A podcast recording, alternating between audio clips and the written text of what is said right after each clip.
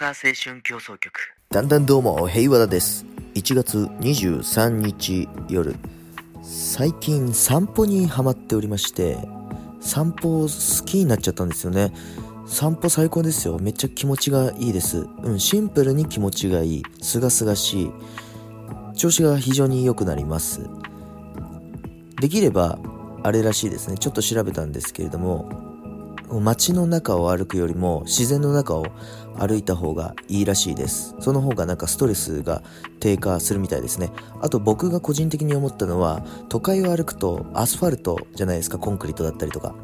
あれが足に負担結構かかりますよね。でも自然の中だと比較的こう土とかなんか柔らかい部分が多いんですよ。そうすると足にも非常にいいんじゃないかと。負担が少なくて。と思いました。でなんかすごい調子が良くなるからなんか散歩ってすげえんだなって思ってまたさらに調べたんですよ。そしたらですね朝に散歩する朝散歩っていうのを結構おすすめしてる学者さんみたいなのがいましてでそれがですね結構良さげなので僕もやってみようかなと。でじゃあその朝散歩について皆さんに紹介しますね。朝散歩とは朝起きてから1時間以内に15から30分の散歩をするだけのものになります。それだけでセロトニン、これは後で説明しますね。セロトニンが活性化し、体内時計がリセットされ、副交感神経から交感神経への切り替えがうまくいき、自律神経が整えられます。まあ、よくわかりませんけど、とにかく、まあいい感じになるということですね。え具体的な朝散歩の方法。基本的な方法は起床後1時間以内に15から30分の散歩を行うです。午前中かっこできれば10時までに行いましょう。雨の日でも効果があります。サングラスはかけず紫外線を防御しすぎないのがポイントです。ね、結構紫外線対策とか結構しちゃう人多いですもんね。日傘とかさ。でも日を浴びなさすぎるのも良くないんですよね。これもまた後で説明するんですけど。この朝散歩をするだけでセロトニンが活性化し体内時計がリセットされ副交感神経から交感神経への切り替えがうまくいき自律神経が整えまた同じこと読んじゃった。ごめんなさい。え健康な人であれば15分ほどでセロトニンが活性化します。メンタル疾患のある人、まあ、メンヘラってことですね。メンタルが弱っている人メンヘラってことですね。睡眠に問題がある人などであればセロトニン神経が弱っている可能性が高いので30分を目安にしてください。ただし30分を超えるとセロトニン神経が疲れてしまい逆効果になるので注意しましょう。僕結構30分以上歩きたい派なんでまあ、ね、ちょっと試してみますわ。本当に30分以上歩いて調子悪くなるか試してみます。また起きて3時間以上が経ってから朝散歩をすると体内時計が後ろに3時間ずれてしまうので逆効果です。必ず起きて1時間以内に行ってください。えー、別によくねって思っちゃうんですけどね。これも僕試しにやってみるんでね。別によくね まあでも試しにそのちゃんと1時間以内に行う期間と3時間以上経ってから散歩する期間で分けてちょっと検証してみます。僕の体で。メンタル疾患が治りにくい人。これまあメンヘラってことですね。メンヘラの特徴は昼まで寝ていることです。ああこれ結構ギクってした人多いんじゃないですか。メンタル疾患がない人でも朝散歩をすることで午前中の仕事のパフォーマンスがアップし睡眠も深くなる効果が得られます。朝散歩は健康になるための全ての要素を含んでいます。朝散歩はメンタルにおける最強の健康法と言っていいのです。朝散歩が効果的である理由を3つ紹介しましょう。お願いします。その1セロトニンの活性化。さっき言ってたやつですね。えセロトニンはこれ俗に言う幸せホルモンってやつですね。朝日を浴びるリズム運動。咀嚼、よく噛むことです。によって活性化します。朝の散歩は朝日を浴びる、リズム運動の2つを兼ねているので、セロトニンを十分に活性化することができます。セロトニンは覚醒、気分、意欲と関連した脳内物質でセロトニンが低下するとうつ的になりますセロトニンが活性化すると清々しい気分となり意欲がアップし集中力の高い仕事ができます。これ僕実際に経験済みですね。そしてセロトニンを材料に夕方から睡眠物質のメラトニンが作られます。セロトニンが十分に分泌されることで結果夜の睡眠が深まるのです。普通の人でも仕事が忙しくてストレスフルな生活をしているとセロトニンを分泌するセロトニン神経が弱ってきます。朝散歩によって毎日セロトニン神経をしっかり活性化することでストレスを受け流し脳の疲労を回復できます。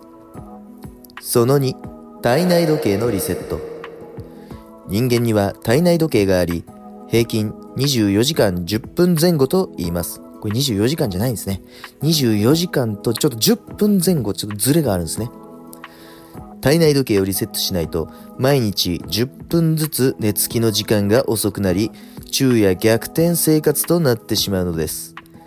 体内時計をもとに睡眠覚醒体温ホルモン代謝循環細胞分裂などがコントロールされているので体内時計がずれると指揮者のいないオーケストラ。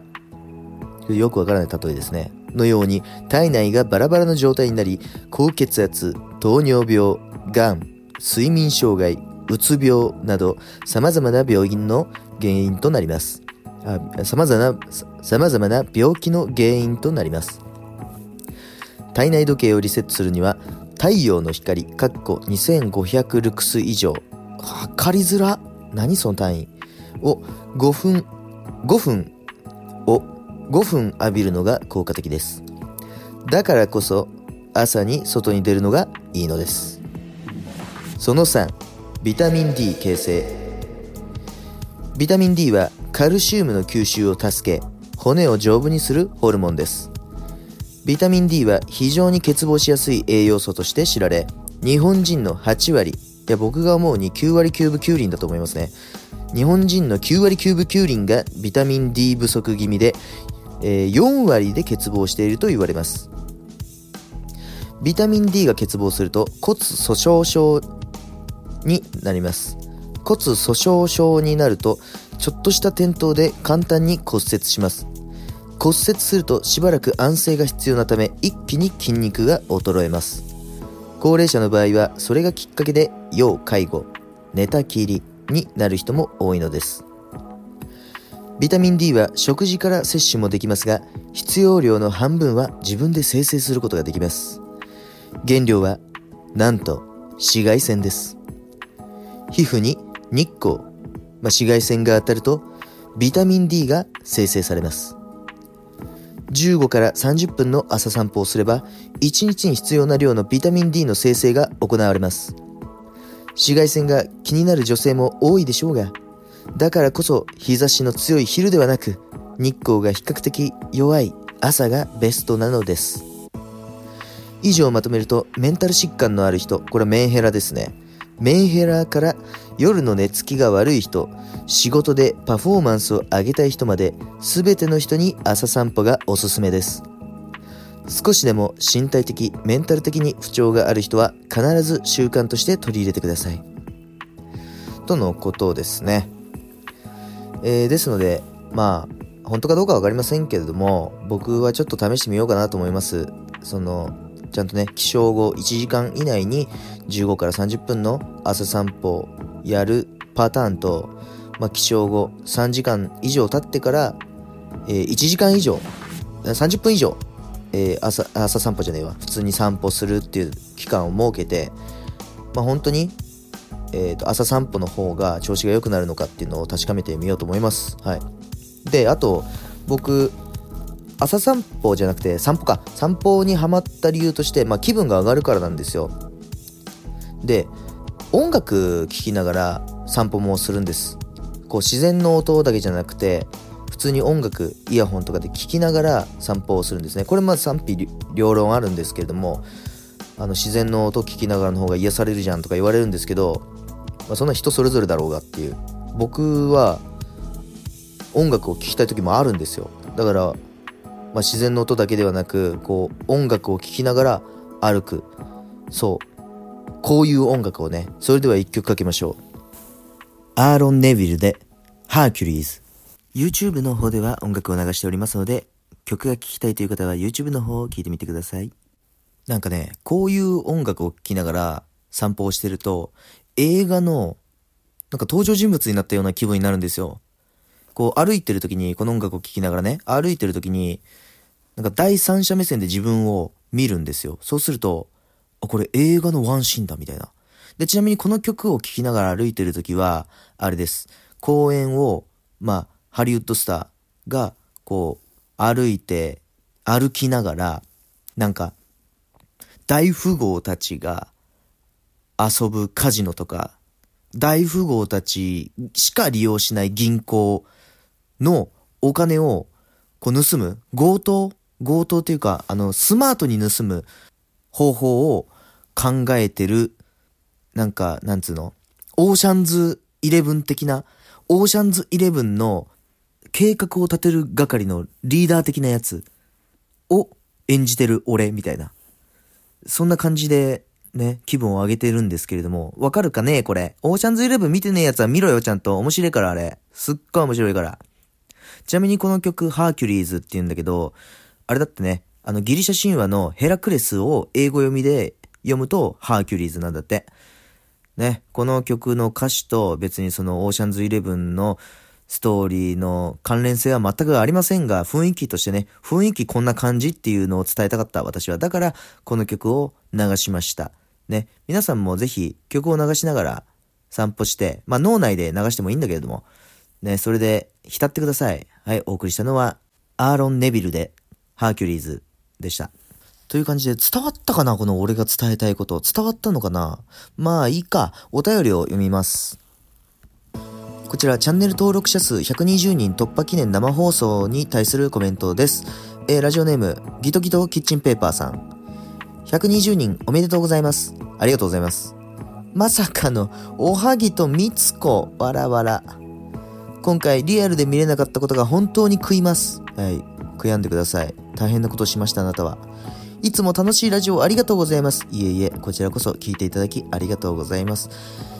ね、今チャンネル登録者数が129人なんで、あと1人増えれば130人、また生放送ができます。皆さんのおはぎ出てほしいっていう声があればまたおはぎさん出てくれると思います。今のところおはぎはもう出たくないと言っています。なぜならめっちゃ疲れるから。おはぎさんにもしも出てほしかったらおはぎにファンレターよろしくお願いします。ファンレターは概要欄にあるお便りフォームからもしくはインスタグラム HEYWADAWA ヘイワダはこちらのアカウントに DM を送ってきてください。あとは YouTube のコメント欄にもお願いします。ラジオネームつけていただけるとラジオっぽくなるので助かります。ラジオネームを思い浮かばない人はラジオネーム希望と書いていただければ私が適当につけます。もしくはラジオネームがない場合、匿名希望さんということで読ませていただきます。よろしくお願いします。という感じで今回はこの辺にて終わろうと思います。明日朝早く起きて散歩行けるかね？頑張ります。という感じでお相手は平和だでした。はちゃねー。